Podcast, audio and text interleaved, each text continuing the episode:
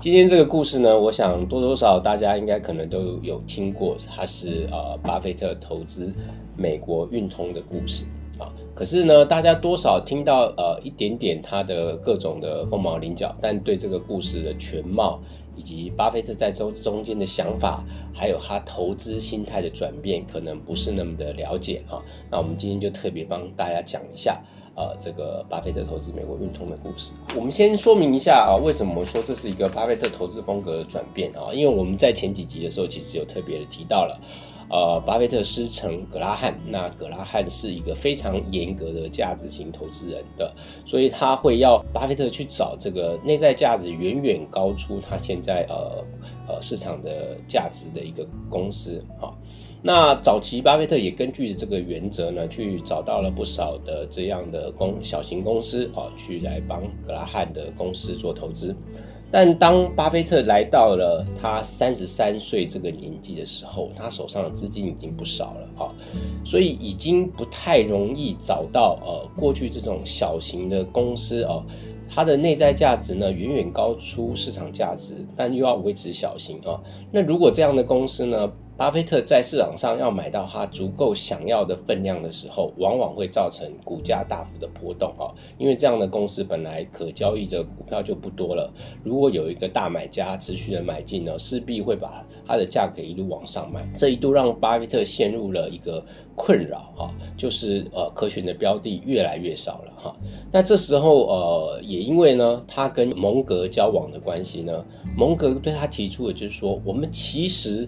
可以不要那么的只锁定在这种所谓的内在价值比很高的公司啊，或者说净资产价值很高的公司，而是可以去找一些呃这些公司比较有名气啊中大型的公司，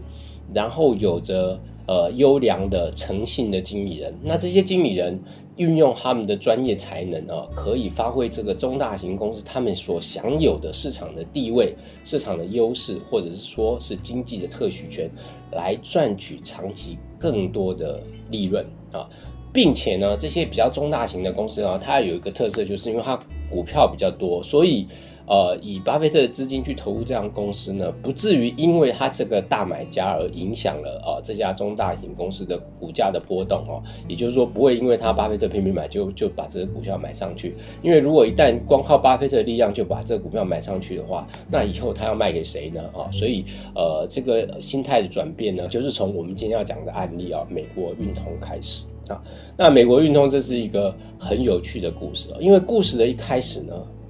是从一个骗子开始的。这个骗子呢，他当时呢买下了大量的大豆沙拉油啊，存放在仓库中啊。那因为这个沙拉油呢本身也是期货的一种，所以会在商品市场报价啊。那这个骗子后来发现呢，哎，他可以用这些沙拉油库存当做抵押品的做担保啊，向这个银行贷款啊。所以这个骗子很大胆呢，他就。去把这些沙拉油的库存呢，跟五十一家银行做了贷款。好，那大家听到他跟五十一家银行做了贷款，显然他买进的是有多大量的大豆沙拉油呢？啊，其实也没有啊，因为呢，这个骗子发现呢，油啊这个东西呢，它比水轻啊，所以如果存放在油槽的仓库中，稽核人要来做检测的时候呢，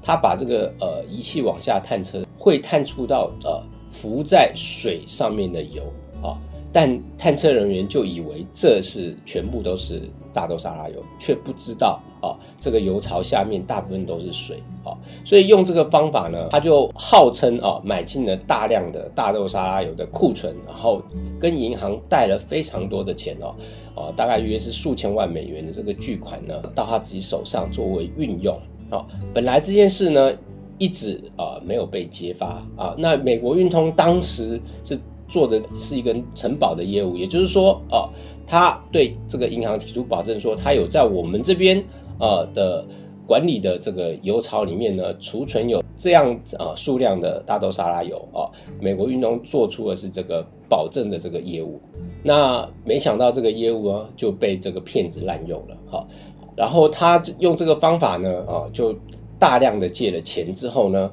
哦，到了一九六三年的时候呢，这时候发生了呃一件事情，就是苏联啊，当时还是苏联的农作物欠收，所以他们必须进口食用油。啊，这个消息呢，让这个骗子觉得有机可乘啊，他就想啊，他利用这个跟银行借来的钱呢，在市场上呢，大举的买进这个食用油的期货啊。那当然，我们说这些用保证金交易的这个买单呢，啊，就需要有大量的他借来的这些作为这个保证金。但没有想到啊，本来以为大量买进沙拉油期货这个做法呢，可以让他大赚一笔的骗子呢。没想到美国政府因为政治因素决定禁止出售沙拉油给苏联啊！这个美国政府做了这个决定之后呢，马上当然在商品市场上食用油的价格就崩跌了啊！于是呢，这个骗子呢手上所持有的这些部位呢就被断头了。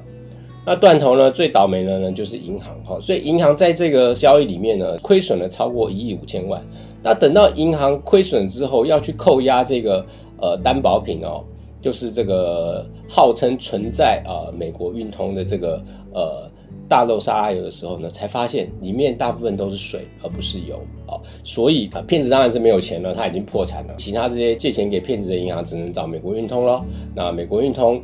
虽然也很倒霉，可是他们必须还是有这个责任，因为是他们出具了这个担保，说哦，还有这些油放在我这啊，所以在这个利空的消息之下呢，哦，美国运通的股价就崩跌啊，一度就是从六十四美元呢跌到了三十八美元哦，甚至啊，大市场上都有怀疑美国运通是不是能过得了这一关啊。那在这个时候呢，啊，巴菲特也注意到了美国运通了啊。就我们最前面讲，就是呃，美国运通是一家具有强大的呃竞争优势的一个呃中大型的公司。一九六零年代初期的时候呢，它是这个全世界的旅行支票的龙头。啊，虽然它收的费用比对竞争对手高，可是它的全球市占率还是高达六十趴啊，所以是一个非常有竞争力的一家公司呢。同时呢，它它的信用卡业务呢，虽然在当时信用卡业务的市场还比较小，可是它仍然也是全全球信用卡业务的呃全球龙头啊。这大家都知道，巴菲特喜欢买这个市场上具有呃独占或寡占地位的公司。那当时呃，美国运通其实就是符合这样的公司，呃，这也是其实是巴菲特第一次。grandpa 去实现买有全球市场独占或寡占地位公司的一个投资案例，因为我们之前呃前面介绍到自己家它的投资案，譬如说像是这个地图公司或者登普斯的机机械公司，其实这些都是一些小公司哦，并没有呃市场的独占力量哦，它只是呃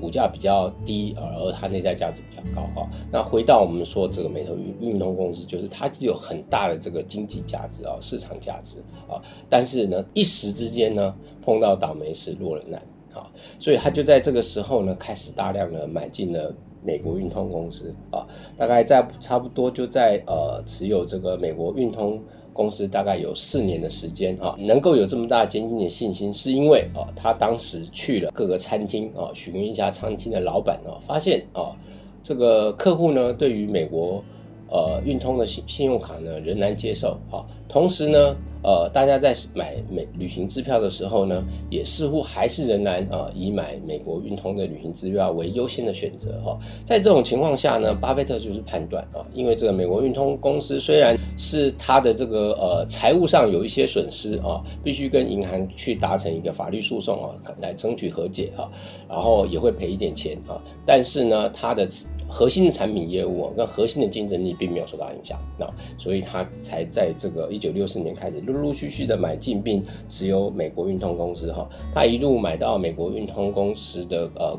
股票呢，大概在这个公司呃可流通的这个股权的百分之五啊，最后呢他在卖出的时候呢。获利了两千万美元啊，整个报酬率达到了一百五十四帕啊，这是一个呃非常不错的报酬率啊，只有大概四年多，接近五年的时间啊，是他非常成功的一笔交易啊。可是事实上呢，呃，我们还是在说到哦，这个时候还是把巴菲特一个早期的投资阶段，他仍然是呃会在一个波段性的持有，等到他。价值实现的时候就会卖出，而还没有到达它这个呃比较后期的时候，就会持有一个更长的时间，希望尽量不要卖出股票的阶段。好，今天这个就是呃美国运通的故事啊，我们讲到这里，谢谢大家。